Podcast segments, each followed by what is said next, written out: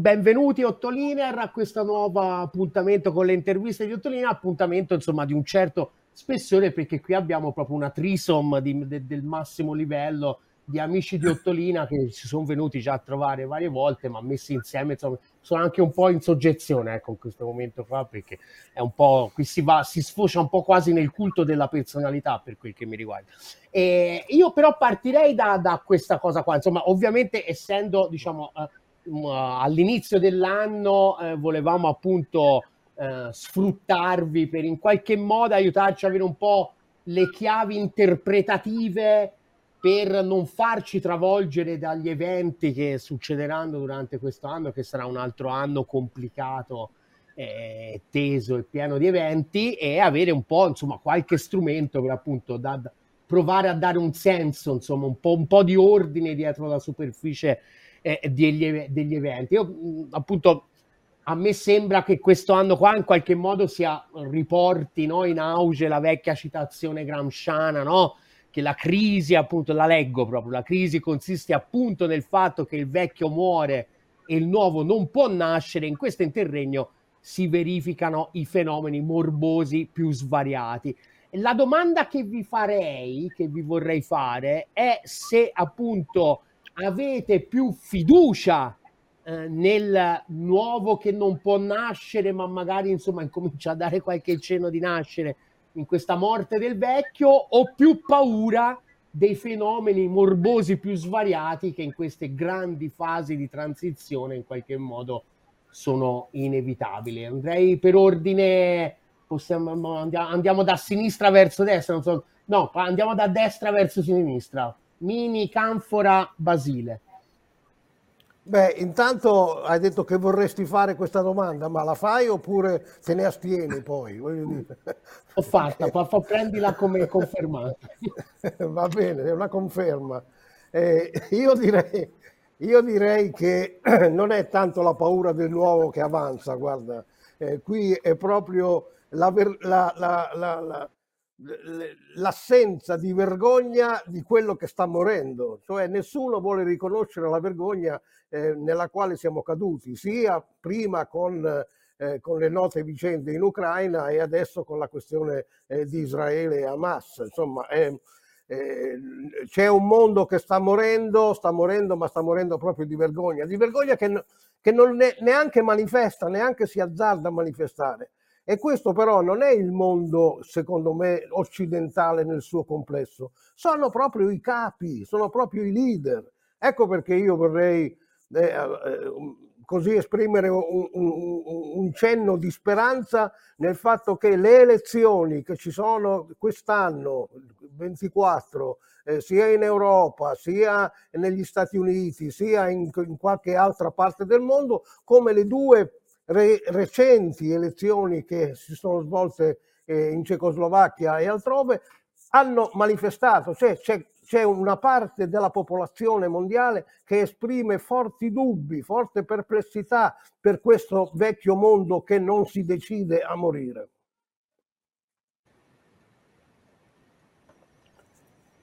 Luciano. Sì, dunque, se davvero si debba pensare che il vecchio mondo stia morendo, ne dubito, ne dubito fortemente perché le forze in campo sono quelle.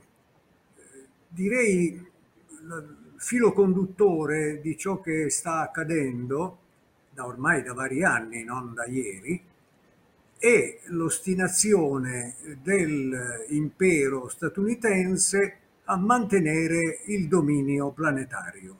Questo è il filo conduttore. Naturalmente eh, sono loro in difficoltà perché non c'è più la sponda amica, c'era un tempo il famoso Yeltsin, servitore pronto e prono, e ora non c'è più nel frattempo hanno dilatato la, il patto atlantico fino a pochi chilometri da Pietroburgo e da Mosca. Eh, non si aspettavano la crescita travolgente della Cina. Eh, naturalmente eh, la stampa, gli, gli organi di informazione sono scritturati per falsificare quasi tutto, talvolta cadono in contraddizione, per cui non è chiaro eh, la Cina va a rotoli o è un pericolo, a giorni alterni, o va a rotoli o è un pericolo. Comunque i gazzettieri sono pronti a firmare o l'una o l'altra versione indipendentemente. Questo perché? Perché quello è un grosso problema. Eh, c'era l'indignazione, eh, quasi una reprimenda etica verso il feroce Milosevic, il tribunale dell'AIA, eccetera. Adesso il Sudafrica eh, ha, ha fatto un passo per incriminare Netanyahu per i crimini di guerra che sta commettendo. Ed è molto sintomatico perché è un grande paese dell'Africa contro un eh, avamposto degli Stati Uniti in pieno Medio Oriente, perché ormai purtroppo lo Stato di Israele questo è diventato. Quindi abbiamo eh, uno scenario ambiguo, un grande scrittore americano morto tristemente, Jack London, scrisse un libro intitolato Il tallone di ferro, in cui prospettava uno scenario in cui potenze imperiali, pur di non perdere l'egemonia, portano l'intero mondo alla catastrofe. E questa è una delle strade che abbiamo davanti. L'altra è affidata invece agli imprevisti che la politica quotidiana nel suo farsi può riservare. Non vorrei essere cinico, ma mi permetto di dire che se non riusciranno inventandosi i crimini commessi da Trump quando aveva 12 anni, a impedirgli di candidarsi eh, il 4 di novembre prossimo, vincere le elezioni, se non riusciranno a sbarrargli la strada, ci sarà una, un nuovo Trump presidente, il quale chiuderà rapidamente la guerra in Ucraina perché ritiene demenziale continuare ad armare i residui ucraini sono rimasti lì in omaggio alla famiglia Biden e ai suoi legami con la famiglia Zelensky, però farà cose tremende in Medio Oriente. È l'uomo che a suo tempo volle spostare la capitale, eh, l'ambasciata eh, americana presso Israele da Tel Aviv a Gerusalemme. Quindi eh, lo scenario diventa complicato, affidato a che cosa? Agli imprevisti della condotta operativa dei singoli. Questo cosa significa? Che previsioni realistiche non si possono fare. C'è soltanto un elemento forse che ci aiuta ed è la consapevolezza che la catastrofe, che l'esito dell'approfondimento dei conflitti in corso non piace a nessuno.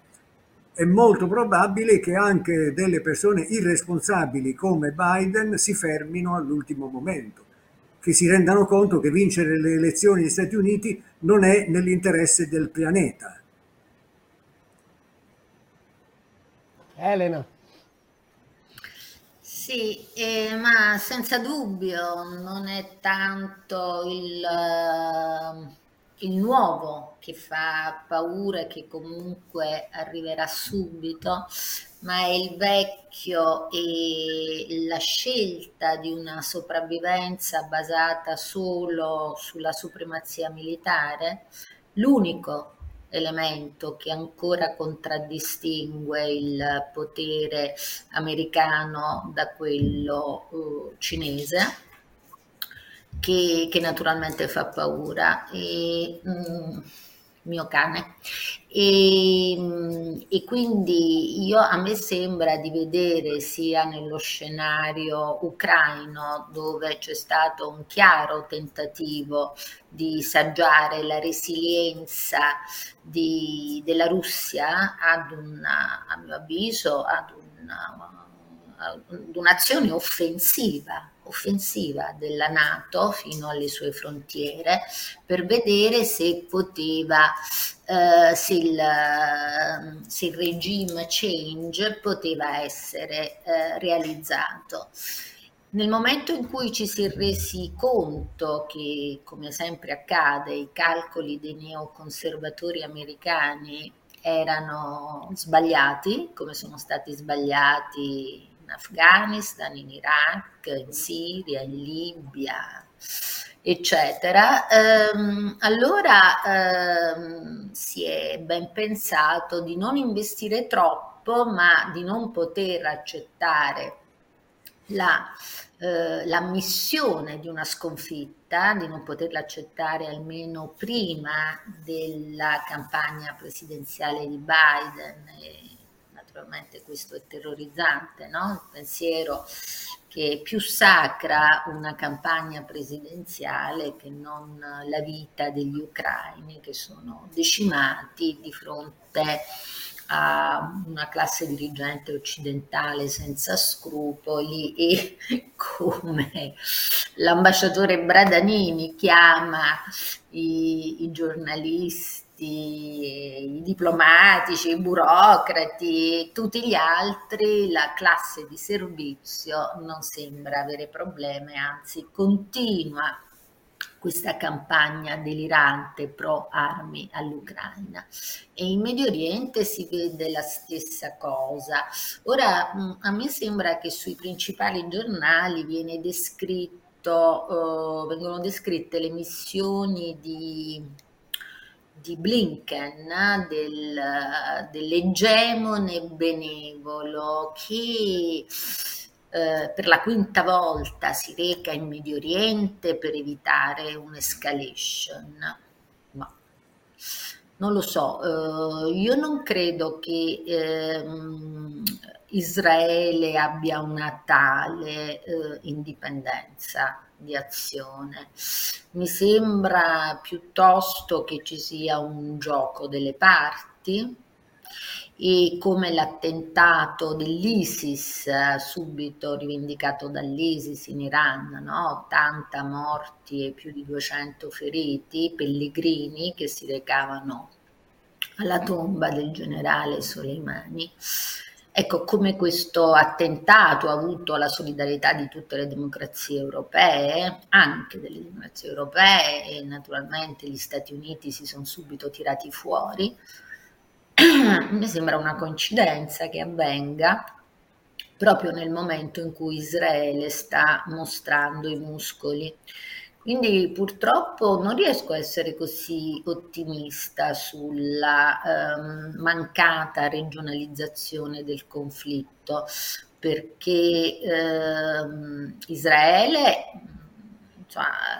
dà chiari segnali di voler coinvolgere il Libano e attraverso il Libano l'Iran, ma non mi sembra che gli Stati Uniti eh, veramente abbiano usato eh, qualche potere residuo eh, di, te- di, temperamento della forza bruta israeliana. Anzi, sono convinta che l'attentato di ISIS non sarebbe potuto accadere se non con una qualche forma di collaborazione dei servizi segreti israeliani, ma anche della CIA. Comunque sono speculazioni, non ho nessun dato preciso, sono solo speculazioni logiche. Certo, certo, certo assolutamente. No, mi, mi chiedevo, ripartiamo da, da, te Elena, perché um, allacciamoci a questa più specificatamente alla questione europea. No? Tutti voi tre uh, da, so, da, da, vari punti di vista, insomma, da, di, sia dal punto di vista della qualità della classe dirigente, dal punto di vista della, della sovranità, dal punto di vista economico, militare e culturale, insomma, avete, eh, vi siete più volte espressi, insomma, sulla fine un po' in vereconda no? che sta facendo il progetto europeo. Ora, quest'anno, appunto, tra le varie elezioni che eh, citava Fabio, tra cui appunto ricordo in particolare c'è anche l'India, è molto importante, e si torna a votare appunto per eh, questa istituzione non proprio utilissima che è il Parlamento europeo. Cosa vi aspettate in questo anno sul fronte della costruzione politica dell'Europa? Cioè, a un certo punto la materialità delle cose, cioè il fatto che noi paghiamo le conseguenze economiche eh, di questa fase, eh, questi colpi di coda del, de, de, dell'impero un po' declinante, eh, in qualche modo può riscattare un pochino, può risvegliare un pochino un po' di anche, anche borghesie nazionali in qualche modo, no? perché anche questo è stato abbastanza incredibile come le borghesie nazionali in qualche modo si siano, eh, abbiano permesso che gli venisse asfaltata l'economia nazionale davanti agli occhi oppure eh, continueremo insomma a bollire come rane. E soprattutto se non c'è nessuna possibilità di reazione e c'è invece la possibilità di rimettere davvero in discussione l'utilità dell'esistenza dell'Europa come istituzione e, e, a partire anche in particolar modo da, dalla sua moneta che ormai è un proxy del dollaro che non ha nessunissima indipendenza diciamo nei movimenti finanziari internazionali è proprio una roba che va a seguito no? Elena partirei da te Eh, purtroppo questa è, una bella domanda, nel senso che il dilemma, secondo me, è proprio rappresentato da questa impossibilità nel senso che, e questo lo dice una persona che era fino a poco tempo fa una federalista europea, oggi vedo che per esempio la Farnesina, il ministro Tajani, parla di quelle riforme che da sempre non vengono realizzate, tipo unione bancaria, armonizzazione fiscale, ma anche le più recenti proposte, il voto a maggioranza per esempio e, e, la difesa europea. Ora, in un'Europa dove gli equilibri tra eh, l'Europa orientale, che è un'articolazione americana nell'Europa continentale, e l'Europa continentale sono tutti a vantaggio dell'Europa orientale, io dubito che se anche si scegliesse di rafforzare la difesa europea potremmo avere un'autonomia strategica. Cioè la cosa assurda è che se si arrivasse a un esercito europeo con questa classe dirigente, l'esercito sarebbe utilizzato per finalità americane. È possibile mandare via questa classe dirigente? Neoliberista, falsamente liberale, come la chiamiamo, eh, dubito, perché non c'è una proposta politica alternativa. Cioè la maggioranza Ursula fatta da centrodestra e centrosinistra, ma ha avuto anche l'appoggio dei 5 Stelle, purtroppo potrà essere la proposta più, ancora una volta, loro che votano da coloro che votano. Poi, ecco, sarebbe bello lavorare a un progetto trasversale capace di attirare i 5 Stelle, la sinistra del PD, ma anche queste varie voci del dissenso che sono d'accordo nella critica all'Europa neoliberista, però purtroppo le proposte alternative a mio avviso sono ancora poco realistiche. Cioè sarebbe bello poter uscire dalla Nato e poter uscire da questa Europa neoliberista come protesta contro l'atlantismo muscolare, ma poi che fine fa l'Italia? Cioè ritorniamo all'Italia autarchica, all'Italia, all'Italietta del fascismo. Questo secondo me è il dilemma. Luciano. Ah, non so se esista veramente l'Unione Europea, eh? me, me, lo chiedo da molti anni, ma penso che non esista in realtà. È una, è una sigla, una targa fuori dalla porta, ma non c'è. E semmai poteva avere una qualche struttura a trazione tedesca ai tempi Merkel e quindi con un rapporto palesemente preferenziale con la Russia per ovvie ragioni molteplici che è inutile elencare, questa, questa, stagione è finita con la guerra eh, cosiddetta russo-ucraina, o meglio NATO-Russia, che ha ovviamente avuto un bersaglio eh, diretto che tutti conosciamo, ma anche uno, diciamo, collaterale, cioè mettere definitivamente in ginocchio eh, le illusioni tedesche di capeggiare un continente in ripresa e di conseguenza l'intera cosiddetta Unione. Quindi l'Unione Europea non esiste più, è un, appendice della Nato, eh, direi anche stolta. Quando probabilmente gli americani si stuferanno di mandare armi, munizioni, eccetera, al cosiddetto Zelensky, cosiddetto presidente, eh, si dovrà fare i conti con un dato concreto.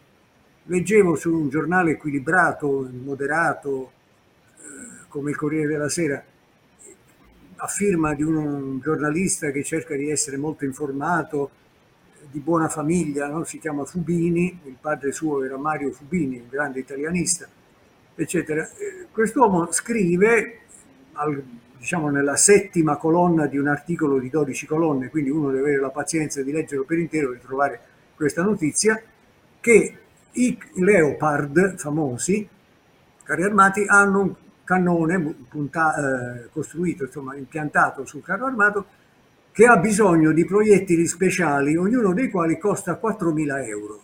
Ora, non so se eh, Fubini abbia bevuto una grappa di troppo a Capodanno, però il dato mi ha colpito, eh, mi ha colpito. Beh, immagino che si sia informato, non saranno 4.000, saranno un po' di meno, non lo so, ma siccome un proiettile non fa primavera, non fa neanche guerra e tantomeno vittoria, ce ne vorranno un'infinità allora, se come è chiaro gli Stati Uniti sono stufati per ragioni interne di svenarsi in quattrini, toccherà queste, ai rottami europei. Reggeranno economie eh, delle quali si vanta naturalmente la prosperità. Oggi ho sentito il giornale radio, eh, era di un comico assoluto, perché apriva dicendo l'occupazione è in crescita, mai come in quest'anno. Poi il resto del testo diceva che in realtà è meno dell'anno precedente e comunque è meno degli altri paesi europei perché la congiuntura economica è favorevole. Allora, la fabbrica delle notizie conosciamo come si fa. E andando di questo passo, nessun cittadino, nessun elettore avrà mai chiare le idee su quali siano le situazioni concrete. A questo punto uno rimpiange un uomo conservatore quanto si voglia, ma intelligente come il generale de Gaulle, il quale non soltanto portò la Francia fuori dalla struttura militare della Nato, ma quando chiese ed ottenne una force de frappe, come fu chiamata, cioè un'autonomia eh, atomica della Francia, e gli fu chiesto ma contro chi? E lui rispose contro tutti. Cioè, riteneva che fosse anche una difesa verso il, l'alleato cosiddetto atlantico che sta al di là dell'oceano. Va bene è lo stesso uomo che diceva l'Europa arriva fino agli Urali. Uno sfortunato politico mediocre, tutto sommato, ma molto osannato, che si chiamava Gorbaciov, tentò di dire la casa comune europea, gli risero in faccia. Strano, no? Europeisti che ridono in faccia a uno che dice che, esiste, che potrebbe esistere la casa comune europea. Allora, in questo groviglio di menzogne ridicole, di autolesionismo, l'Europa sarà travolta da, se il conflitto si aggraverà. Si leccherà le ferite se il conflitto, cosa molto difficile, sarà sanato con un compromesso. Questo non toglie che la politica, anche militare, della, Russia, della Federazione russa non è un gioiello di intelligenza, non lo è. È chiaro che hanno reagito ad una situazione insostenibile, Oserei dire però che in altri tempi i dirigenti di ben altra capacità sapevano contrattaccare su un altro scacchiere. È evidente che la Nato, come ha detto il pontefice, abbaiava ai confini della Russia. Ma l'unica risposta non è prendere i carri armati e puntare su Kiev e poi tornare indietro, è aprire un conflitto a migliaia di chilometri di distanza.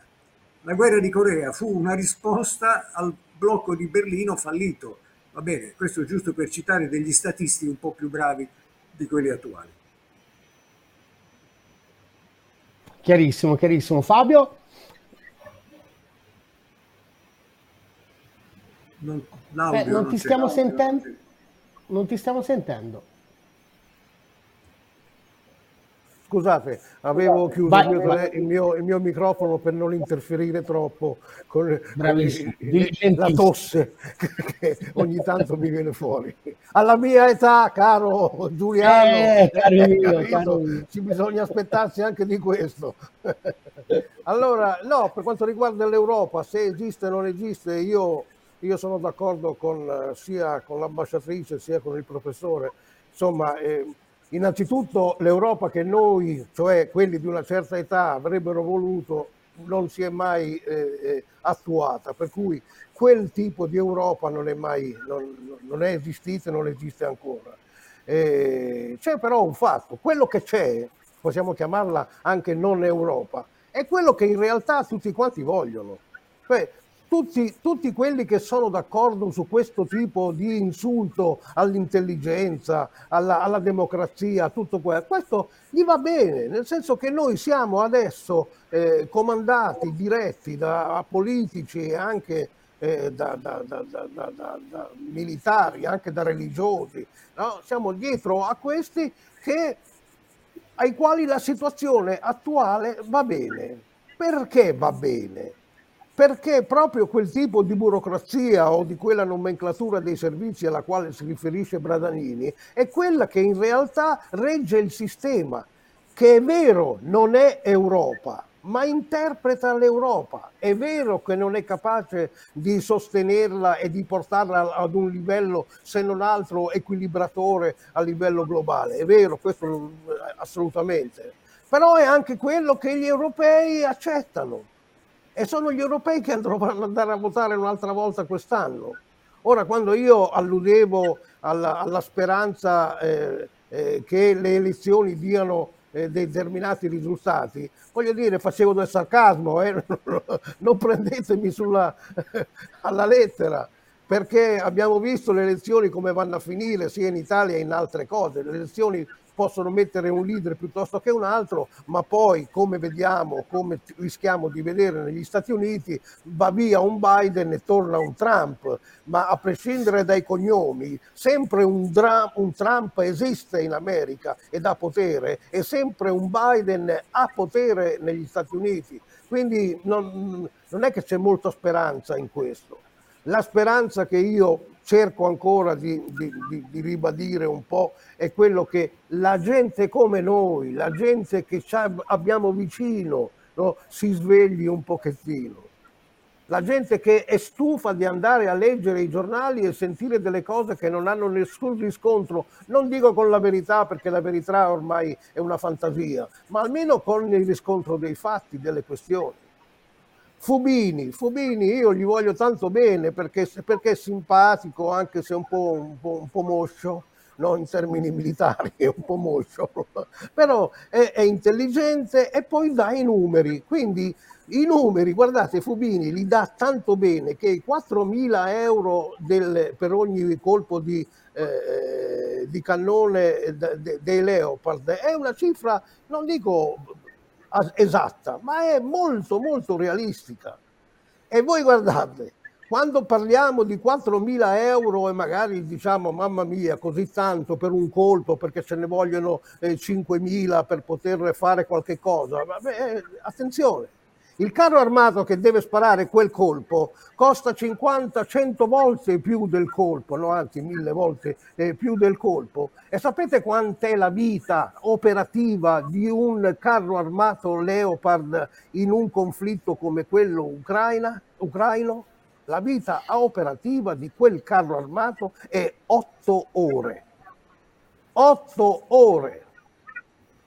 Quindi non parliamo di guerre che mandiamo 100 carri armati, va bene, 100 carri armati hanno vita operativa di 8 ore tutti insieme su un territorio leggermente più vasto. Noi non abbiamo né i colpi, non abbiamo né i carri armati e non abbiamo neanche le ore a disposizione per poterli fare. fare. Ecco perché il, lo scenario eh, ucraino è un scenario catastrofico, ma sotto tutti i sensi, e non solo umanitario, ma anche quello della logica militare.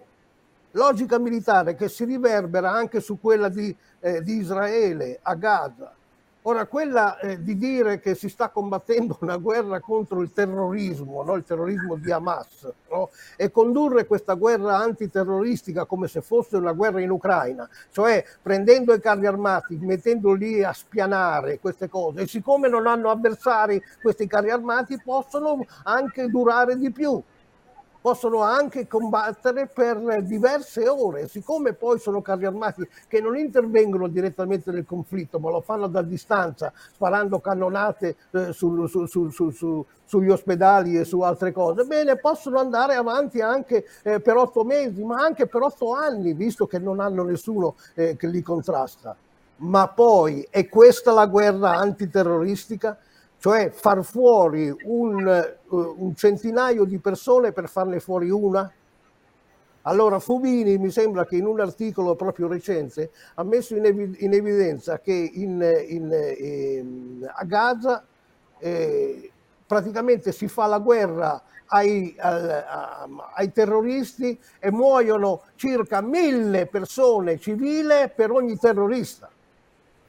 E questi sono i dati che ha dato e che, che, che, sono stati presi dalle dichiarazioni ufficiali proprio dei leader anche militari eh, israeliani. Quindi non ha senso, non è una guerra, quello è un, una macelleria comune, magari no, con, con con qualche, con qualche, segno in più, come tante macellerie abbiamo viste eh, nelle non guerre. Io non le chiamo neanche guerre. Guardate, ho scritto una cosa eh, di recente, ho detto, guarda, queste sono pseudo guerre, non sono guerre. La guerra in sé, proprio come istituto per le relazioni, ancorché eh, eh, conflitti tra, eh, tra stati, non, non, non, è questa, non, non c'è. Non possiamo guerra, chiamare guerra la guerra tra Israele e Hamas. No, è una macelleria. Ci sono terroristi da una parte, ci sono controterroristi dall'altra e viceversa.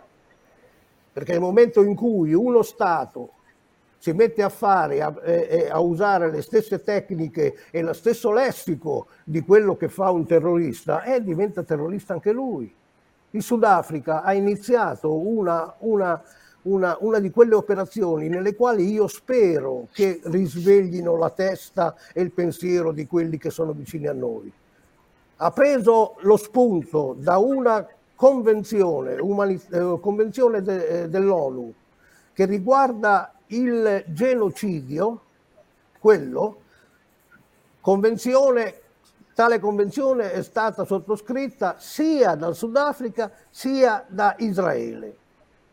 Per fare una istanza per portare la questione Gaza-Israele alla, eh, alla Corte internazionale di giustizia, la quale Corte di giustizia non è stata sottoscritta questa convenzione né dal, dal, eh, dall'Israele né, né, né da, da, da, altri. Quindi eh, come l'ha fatto? L'ha fatto perché nella convenzione contro, la, eh, contro il genocidio è previsto che una delle parti no, possa, eh, un, possa, fare ricorso alla, al Tribunale internazionale. Per questo sta arrivando al, alla Corte di Giustizia internazionale il fatto del, per il genocidio. E per questo adesso c'è Israele che sta facendo delle pressioni politiche, economiche e, e, e, e cose nei, nei, confronti del Sudafrica che sono altrettanto scandalose di quelle che sta facendo eh, contro l'Iran e co, co, contro altre cose. E di questo non si meraviglia nessuno. Di questo nessuno si mette lì a, a strapparsi i capelli. Perché? Perché oggi, come, come, come, come si vede, eh, qualsiasi, da oggi, non da oggi, da, da, molto tempo, chiunque metta in dubbio la politica o la prassi di Israele, dello Stato ebraico di Israele, diventa un antisemita. E allora, siccome l'antisemitismo è una cosa contro la quale noi dobbiamo lottare tutti quanti, perché siamo un paese democratico, bene, questi passano tutti per antisemiti. Ora, voglio dire, eh, passano tutti per antisemiti, vabbè, a uno potrebbe anche non interessare. Beh, però attenzione, in Italia un generale dei carabinieri, quello che ha fatto l'arresto di, Massi, di Messina Denaro, è stato messo a capo della task force contro l'antisemitismo, nel senso che esiste un organo di polizia italiano che si deve occupare esclusivamente di antisemitismo e la definizione di che cos'è antisemitismo ancora non è stata ben data. Non è stata data bene. È ancora la vecchia definizione che chiunque è contro Israele è anche contro i semiti e anche contro eh, gli ebrei. il piccolo particolare che sia gli arabi sono semiti, sia i palestinesi sono semiti anche loro, va bene, mette un po' anche così di, di surrealismo in, in questo tipo di cose. Però è quello che vogliamo. È inutile che se i nostri leader vogliono questo, se i nostri capi vogliono questo, vuol dire che hanno un sostegno. È questo sostegno che dobbiamo togliere noi in maniera democratica visto che ci chiamano a fare le elezioni democratiche. No, però Elena è l'unica che mi ha risposto all'ultimo pezzettino della mia domanda, che è appunto in questo discorso di, di, di battaglia politica, di, di, società civile in qualche modo, se è vista appunto la, la, la, insomma, la degenerazione delle istituzioni europee eh, sia arrivato il momento di rimettere sul piatto l'eventualità di uscire dall'Unione Europea, di uscire dall'euro, oppure diciamo la battaglia del eh, il campo della contesa politica rimane quello europeo e quindi dobbiamo insomma cercare anche alleanze a livello europeo. Ah, chiedo Fabio, scusa, avevo... Fabio Luciano. Sì, no, chiedo scusa, non avevo, non avevo, non ricordavo, a dire la verità, con la mia età, la domanda vera e propria. alla quale eh, eh, questo, questi no. sono gli inconvenienti di Geriatric TV. Quella. Eh, sì, d'altra parte quella è. Eh, no, eh, dico che quello che, che, che è impossibile è che noi vogliamo a oggi qui no, eh, proporre, potremmo anche dirlo, togliamo via la Nato, togliamo, io lo dico da tanto tempo, togliamoci via dalla Nato, ma non escludendoci, entrandoci dentro ed esercitando i diritti dei paesi che, ha, che fanno parte della Nato, che sono quelli di poter esprimere un veto anche soltanto non parlando. Eh, questa, questa, è la cosa importante.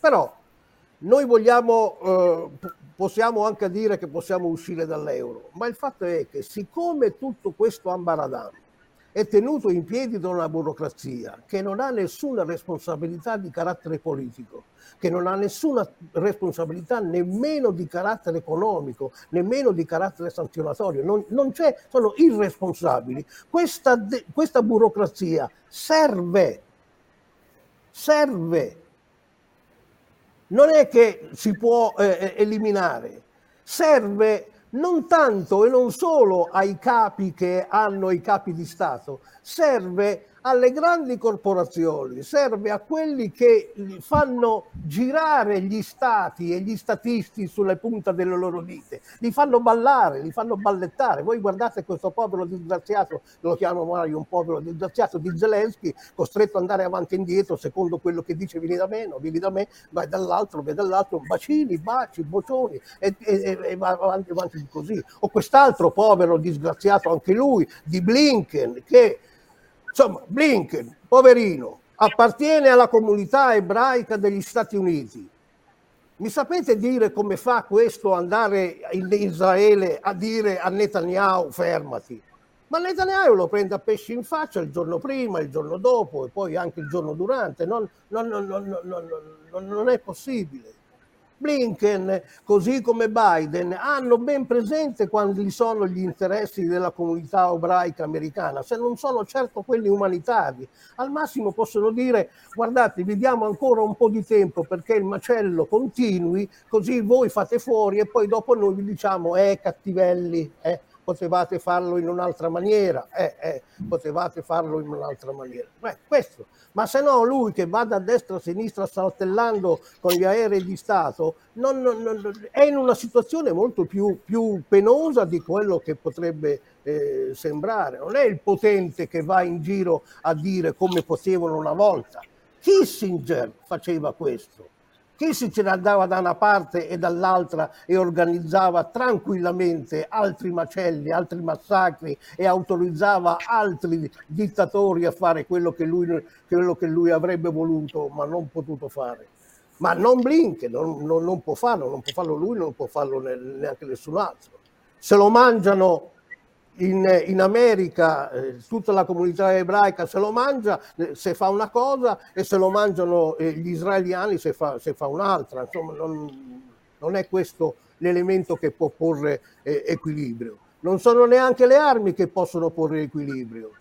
Per cui noi di questa Europa che non sa dov'è, non sa cos'è e vive soltanto di burocrazia, di una struttura che è servile ed è al servizio, noi non possiamo fare a meno. Luciano, su questa cosa qua proprio specifica, cioè d- deve tornare ad essere argomento di battaglia politica l'uscita dall'Unione Europea, l'uscita dall'euro, oppure il nostro contesto ormai è quello e quindi la battaglia politica deve essere fatta a livello continentale partendo dall'assunto che quello è un dato oggettivo de- de- di partenza. Io ho sempre avuto molta simpatia per gli utopisti, no? che sono dei fanciulli simpatici, generosi, e però spesso inconcludenti dal punto di vista pratico, concreto. Quando avevo molti anni di meno, il Partito Comunista Italiano e non da solo, eh, anche con parti non trascurabili del Partito Socialista, sempre stato un magma complicato e confuso, chiedeva apertamente che eh, la sudditanza alla Nato venisse interrotta. Era un grande partito di massa, con milioni di iscritti, milioni e milioni di elettori. Va bene. Quando il patto atlantico fu eh, varato dal Parlamento italiano in due tappe, prima in aprile e poi nel luglio del 1949, il dibattito fu molto acceso. La democrazia cristiana aveva dentro di sé molte voci di dissenso. Uno che non gradiva la Nato era il eh, futuro presidente Gronchi, per esempio De Gasperi si era impegnato fortemente, in realtà era stato anche umiliato perché quando fu presentata la proposta all'Italia di entrare, di accettare diciamo, il testo preliminare prima ancora della votazione definitiva, sia la Francia che il Canada si opposero dicendo l'Italia è fuori dai piedi. Gli Stati Uniti più lungimiranti dissero no, no, ci fa comodo, del resto, poco dopo fece comodo anche Franco, il dittatore spagnolo, no? che diede le basi spagnole dopo una visita del John Foster Dulles a Madrid, quindi diciamo non olet, diceva Vespasiano, eh? che era un imperatore pragmatico, non olet. Durante il dibattito, eh, visto che la maggioranza si orientava verso l'accettazione, il segretario del Partito Comunista, che si chiamava Palmiro Togliatti, pose una richiesta in extremis, e cioè, va bene, accettiamo di entrare nella Nato con una condizione che non vengano messe delle basi militari nel nostro paese. De Gasperi rispose, ma non si pone nemmeno il problema perché non ci saranno mai, è impensabile, non, non fa parte di nessuna trattativa preliminare, ma di che stiamo parlando? Ma per carità, quasi si indignò. Quindi non fu messa ai voti la proposta di Togliatti perché considerata non concepibile nemmeno. Va bene. Oggi se da Aviano partiranno degli aerei per bombardare le postazioni russe al confine con l'Ucraina, i russi sono autorizzati a colpire l'area italiana dove si trova la base di Aviano. Va bene? E noi diremo, signor sì. Nel 1976 un segretario di partito è stato molto venerato, eh, forse addirittura santificato, non so se si può farlo, si chiamava Berlinguer, eh, disse mi sento più tranquillo sotto l'ombrello della Nato, va bene, mi sento più tranquillo di qua. Da quel momento in avanti, nel grande sbandamento dei militanti, degli elettori, mi ricordo tantissimi compagni comunisti dicevano ma no, ma l'ha detto così per le elezioni, perché poi tra un mese si vota, ma per carità. Nel frattempo quel che è successo ci è noto. Il più oltranzista è stato nel febbraio del 2022 un signore che si chiamava Enrico Letta, si chiama tuttora, Enrico Letta, va bene, il quale disse ci vogliono le sanzioni più dure possibili. E lo stesso Draghi, che poi, insomma, poveretto, non è che si orientasse moltissimo, lui i conti li sapeva fare, era sbandato dinanzi a questo isterico scatenato che voleva le sanzioni più dure possibili. Allora, per uscire dalla Nato ci vogliono delle forze politiche reali, che hanno molti piedi, che stanno sulla testa e sulle gambe di tanta gente. Se lo diciamo noi cinque, facciamo ridere i polli. Vabbè, il problema non si pone realisticamente perché siamo un paese suddito. Questo è il punto. Dopodiché io speranze di fuoriuscita non ne ho. Sul piano economico, un signore si chiama Giulio Tremonti, vabbè, è stato ministro tante volte, quando lo cacciarono in concomitanza con il colpo di Stato che portò Mario Monti al governo, lui scrisse un libro intitolato Uscita di sicurezza. Alla pagina 110 di questo libro c'è scritto che il dominio della BCE e organi correlati sul resto d'Europa è fascismo bianco. Va bene? Questa è la situazione reale.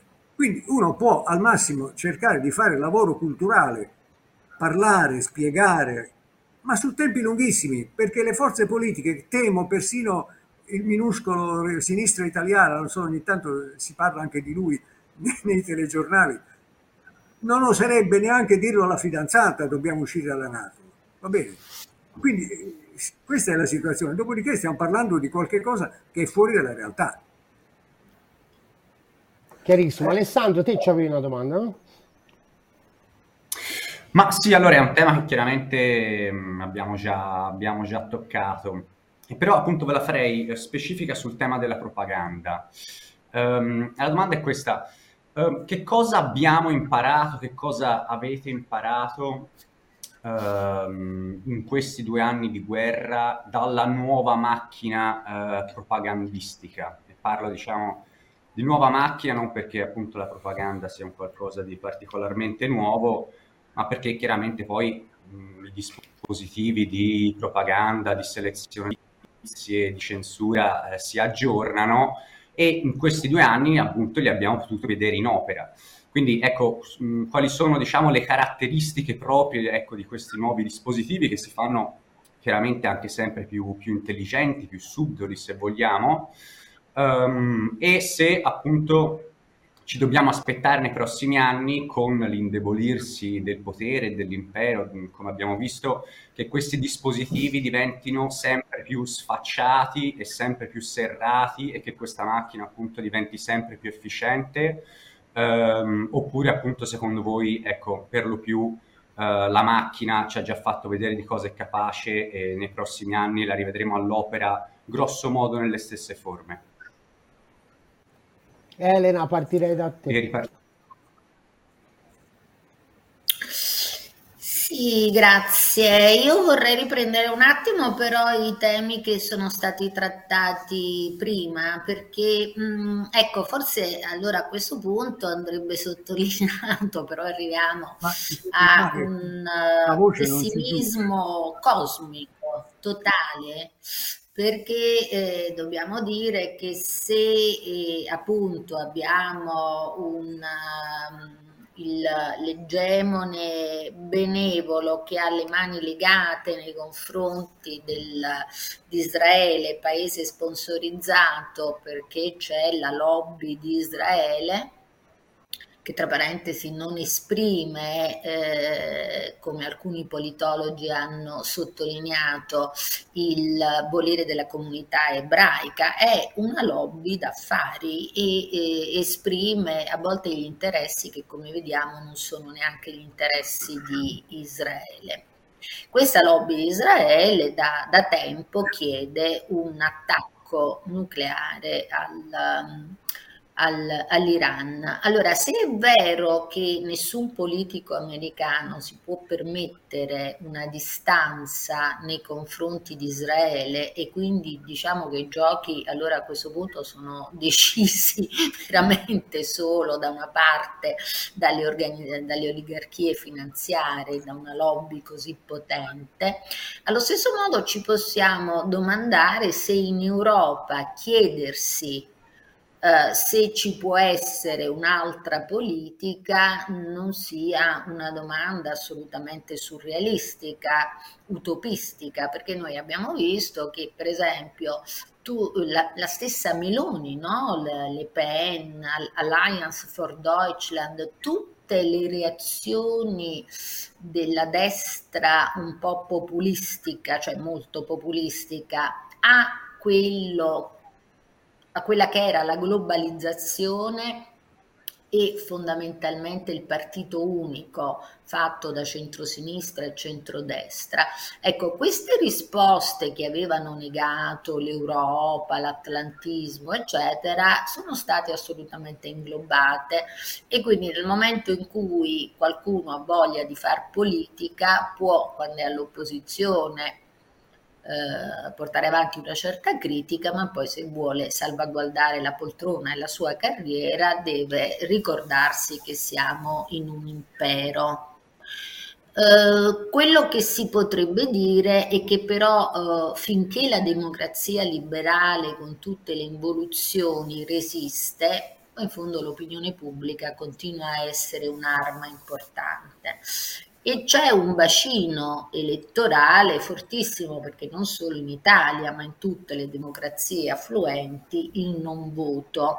Proprio per forse per questi motivi che abbiamo elencato è molto grande. Quindi non l'uscita dell'Italia dall'Europa e dalla Nato ma una trasformazione delle politiche di queste organizzazioni potrebbe basarsi su alleanze, sulla necessità di svegliare quel bacino elettorale eh, dormiente, se proprio vogliamo immaginare una speranza. Per quel che riguarda la, la propaganda, eh, beh sì, io credo che diventerà sempre peggiore, innanzitutto perché eh, usufruirà di, tele, di, tecnologie che saranno sempre più in grado di permeare eh, l'opinione pubblica. E poi perché anche se paragoniamo eh, la stampa scritta ma il livello culturale, no? il livello culturale della classe dirigente, ma il livello culturale dell'opinione pubblica rispetto al passato, vediamo un degrado crescente, quindi sarà sempre più facile in effetti eh, parlare agli elettori come se fossero dei bambini dementi avanti abbiamo visto che tutto, tutto viene accettato eh, senza assolutamente porre domande. Io in continuazione leggo la stampa e rimango indignata, in mie, le mie uscite sul fatto sono sempre dovute alla lettura dei giornali che mi lasciano, perché poi la maggior parte di queste persone le ho incontrate a partire da Fubini personalmente a Bruxelles. E eh, per non parlare poi dei miei colleghi diplomatici.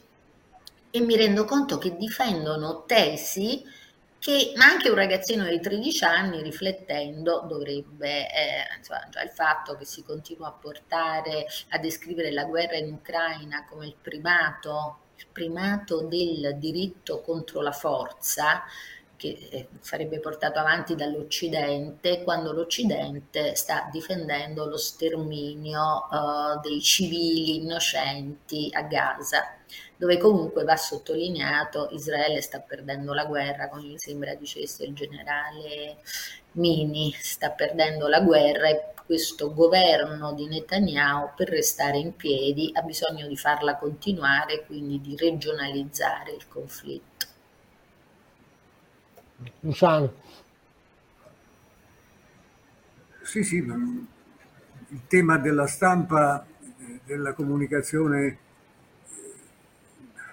mi deprime ormai, me ne sono occupato molto tempo poi ogni tanto mi leggo Tacito che descrive la servitù spontanea, che è la caratteristica perfetta. Cioè, rimpiango le veline di Alessandro Pavolini, a parte che era un uomo di cultura, quindi già questo comunque gli dava un certo status diverso da questi eh, così, diciamo, minori. Ci sono, sono anche pubblicate le veline, no? Francesco Flora, che era un grande italianista, pubblicò un libro dopo la guerra in cui raccoglieva i testi delle veline, cosa si può dire, cosa non si può dire. Una fotografia non va fatta circolare perché c'era il duce, ma passavano delle mucche in quel momento, allora era antipatico vedere il duce con le mucche vicino e quindi no. E invece no, la, la servitù spontanea è a suo modo perfetta, si fonda naturalmente sullo stipendio, sulla progressione di carriera, sulla crescita verso giornali più importanti, gratificazioni varie. E poi il cinismo del crederci, alcuni ci credono, alcuni dei fondisti del nostro Corriere della Sera ci credono, sono sicuro che ci credano eh. e questo mi, me li rende ancora più diciamo imbarazzanti come soggetto.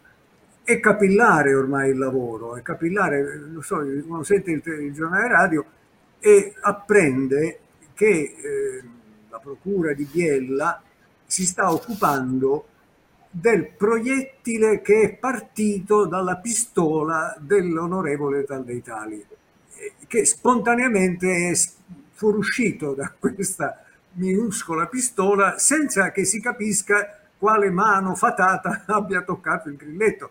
Ora, un giornalista che scrive un testo del genere non dico fa pena che sarebbe già troppo generoso, nega eh, la sua stessa esistenza professionale, la, la, la nega, la, la vilipende, la annulla, come il governo israeliano sta vendendo e svendendo l'onore degli ebrei, lo sta calpestando, è il governo israeliano che lo sta calpestando. Non c'è da aspettarsi nulla da, dalla stampa grande, media e piccola, perché è, sottoposta ad una pressione che produce servitù. Quindi fino a che non cambia il padrone non c'è da sperare un bel nulla. Fabio.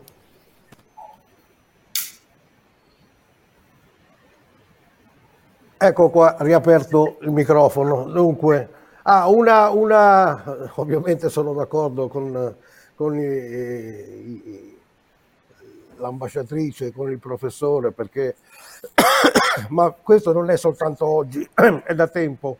Ho, ho, notato che più o meno diciamo le stesse cose, dette in maniera molto, molto ben articolata, ma i concetti sono quelli che condividiamo. Quello che eh, una, una nota eh, a margine di quello che ha detto il professore Canfora sul, sulla Nato, voglio dire, è vero, la mozione eh, di Togliatti fu neanche considerata. Eh, il bello è che le, il primo accordo eh, bilaterale fra Stato italiano e Stati Uniti d'America sulle basi in Italia è stato del 50 cioè voglio dire, Togliatti neanche se si rendeva conto che mentre lui stava parlando e il resto del Parlamento poi non si rendeva conto che mentre stavano discutendo sulla parola no, c'era qualcuno che già articolava con dei testi e con, eh, come e perché le, la Nato non ha avuto basi militari NATO in Italia mai e non ce l'ha nemmeno oggi la Nato le basi militari le basi militari che sono in Italia sono frutto di accordi bilaterali tra gli Stati Uniti e l'Italia. Noi siamo servi, se siamo servi, così come siamo servi, di una nazione, non siamo eh, eh, tutti quanti d'accordo nell'ambito di un'alleanza. L'alleanza ha preso queste, sta sfruttando questo tipo di accordi e queste relazioni bilaterali fra gli Stati Uniti e i vari stati per vantare una, una sorta di coesione che in realtà poi non esiste perché le basi che si volevano costruire in Bulgaria sono state costruite, quelle in Ungheria incominciano già a vacillare, quelle in Cecoslovacchia cominciano a vacillare, cominciano a vacillare anche gli schieramenti di armi in Polonia. Quindi non è che la Nato è, è, è tutto questo colosso eh, solido che si può osservare. Quindi noi siamo eh, eh, eh, servi, però per quanto riguarda la, la, propaganda, io mi auguro che continui a esistere. Voglio dire, non è perché non ci possiamo fare niente. Eh, questo tipo di propaganda così becera, fatta come è stata fatta adesso, che però riesce ad avere presa eh, sulla popolazione, dipende in pratica, se noi andiamo a vedere quali sono i flussi di immissione, cioè di ingresso, delle, delle, dipende da tre o quattro persone. Non è che dipende da, da 30.000, tre o quattro persone sono tre o quattro grandi personaggi oppure anche semplici burocrati. Il buon Borrell, che all'inizio della guerra in Ucraina aveva già pronto il grande decreto, il grande proclama di censura su tutto il tipo di comunicazione che potesse provenire dai siti russi, ce l'aveva già pronto, era lì pronto come una direttiva da dare a tutta l'Unione Europea, che è stata presa come tale e come tale ha funzionato e continua a funzionare ancora oggi. Bene, lui, se quando era scoppiata la guerra non, non aveva ricevuto, ricevuto, l'input da qualcuno, oh guarda, tira fuori dal cassetto la bozza di, di, di, di direttiva che così. Eh, da lui viene e da chi lo, gli, ha, gli, ha, gli ha suggerito la cosa che nel frattempo politica di eh, restrizione sulla comunicazione era già stata adottata dagli Stati Uniti, voglio dire, non è che poi anche lui si inventava molto, ma siamo a tre o quattro. Non siamo a... Quindi io, io penso che se tre o quattro riescono a monopolizzare e a manipolare una vasta maggioranza così come hanno fatto, io spero che quando quei tre o quattro avranno fatto il loro bel ciclo di parabola ascendente, inizi il, il ciclo di parabola discendente e noi abbiamo allora il motivo e lo strumento per usare la manipolazione e la propaganda per il verso opposto. Capito qual è la mente, la mente bacata di un generale in pensione?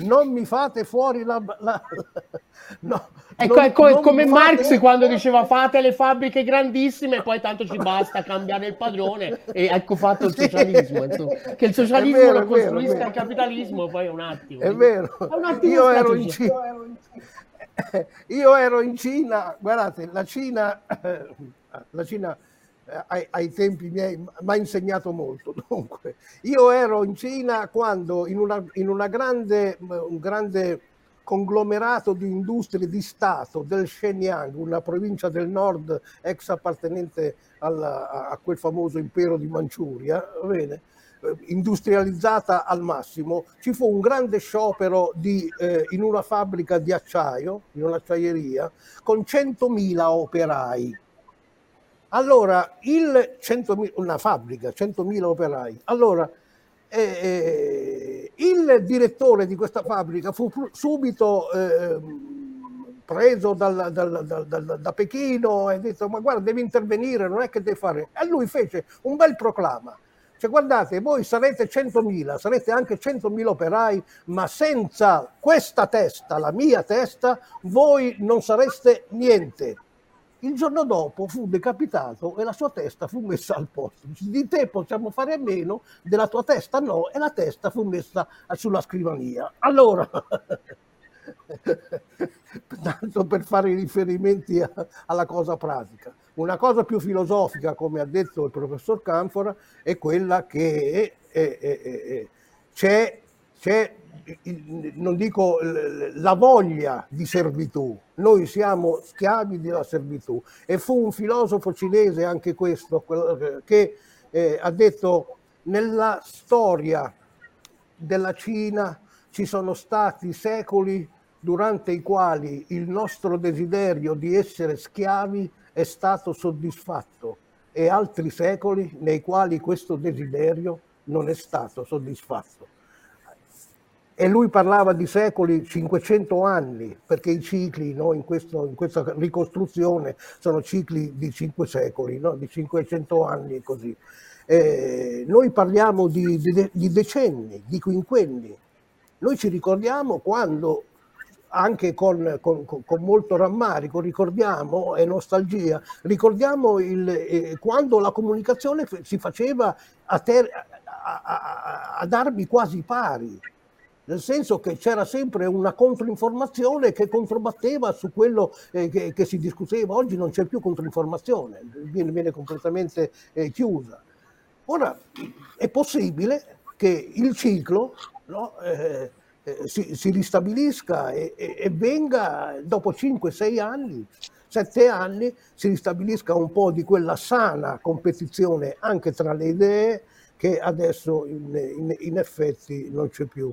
Uh, vabbè, sarò troppo ottimista, non lo so. Comunque eh, eh, sono stato questa, sempre... Cosa ottimistica, sinceramente non me l'aspettavo. no, ottimistica. per l'augurio, diciamo, è perché è la prima, la prima Sì, ma siamo, siamo, ai primi giorni dell'anno, quindi no, un po' di sano. È sarcasmo, Giuliano, è sarcasmo. Noi siamo condannati alla schiavitù ed è una condanna che purtroppo vogliamo, preferiamo. Ma perché preferiamo questa condanna alla schiavitù? Perché non siamo capaci di governare e non abbiamo nessuno capace di governare. Se tu dici una cosa del genere e io la dico, sei un nichilista. Va bene, sono anche nichilista, oltre che ottimista, ma sono anche un po' pessimista perché, come, come, mi insegnano tutti i grandi professori, il pessimista è quello che sa già come va a finire, oppure il pessimista è quello, è quello che era un ottimista eh, eh, con l'esperienza. Benissimo, io la chiuderei qua, è stato veramente un grandissimo piacere. Ovviamente, diciamo, il progetto di Ottolina è quello di fondare un partito che chiameremo Democrazia Cristiana e avremo tre statuine nella sede centrale, una di Elena, una di Luciana e una di Fabio, che assolutamente, diciamo, nonostante non abbiano mai militato nella Democrazia Cristiana, li faremo ripensare perché, insomma, noi abbiamo capito che quella è la chiave di volta. Tornare ai vecchi saggi è, è fondamentale. Grazie veramente tantissimo. È sarcasmo, è sarcasmo.